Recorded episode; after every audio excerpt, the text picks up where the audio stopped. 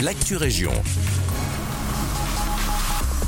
Bonjour à toutes et à tous, c'est Guillaume à l'antenne. Un projet de construction de 260 logements est à l'enquête au Val de Tine sur l'ancien site de la société Idem Papers.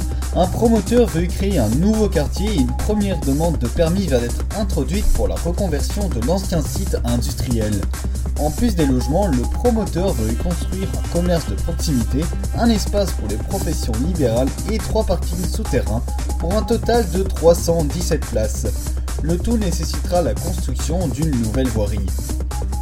La ville de Braine-le-Comte, avec l'aide d'Ecocine et de Soigny et d'une plateforme d'aide aux réfugiés, va pouvoir accueillir des migrants au domaine Mon Plaisir jusque fin mars.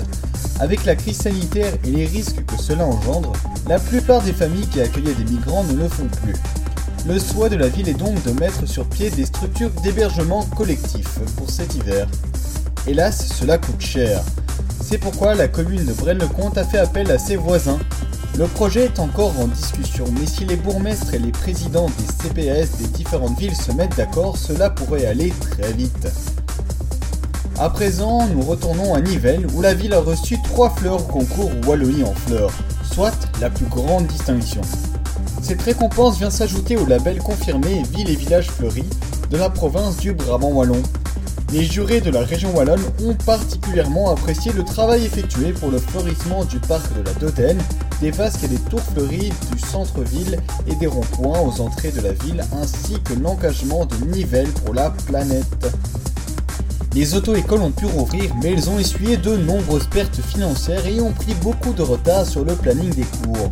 Le directeur des auto-écoles Barra et vice-président de la Fédération des auto-écoles agréées, David Baratucci, nous fait un topo sur la situation. On doit gérer tout l'afflux de, de, personnes qui arrivent euh, ici pour l'instant, donc on a six mois de planning à, reconfigurer et euh, on essaie de gérer au mieux. On ne retrouve pas des places, on doit, on doit placer les candidats, donc c'est-à-dire que euh, en fonction de ce qui est possible au niveau des examens, en fonction du nombre d'heures de cours qu'ils avaient déjà fait euh, avant euh, le confinement, en fonction de toute une série de paramètres euh, et des disponibilités générales, ben, on vient refixer les rendez-vous des candidats au, au, fur et à mesure. On a accumulé euh, ici pendant les 4 mois de Covid, si vous comptez les deux vagues, ben, un certain nombre de milliers d'euros de pertes. Pour tous ceux qui craignent pour leur santé et qui n'osent pas retourner au cours, David Baratucci leur répond ceci. Il faut savoir qu'on est l'un à côté de l'autre, donc euh, déjà on ne se parle pas face à face. Euh, L'élève a son masque, les infections du véhicule avant de rentrer dans le véhicule.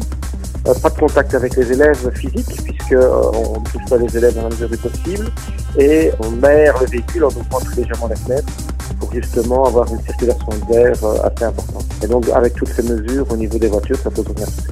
Il invite également tous ceux qui souhaitent prendre des cours dans une de ces auto-écoles à le contacter au plus vite. Même si elles sont déjà overbookées, les désistements sont nombreux. C'est tout pour l'actu région.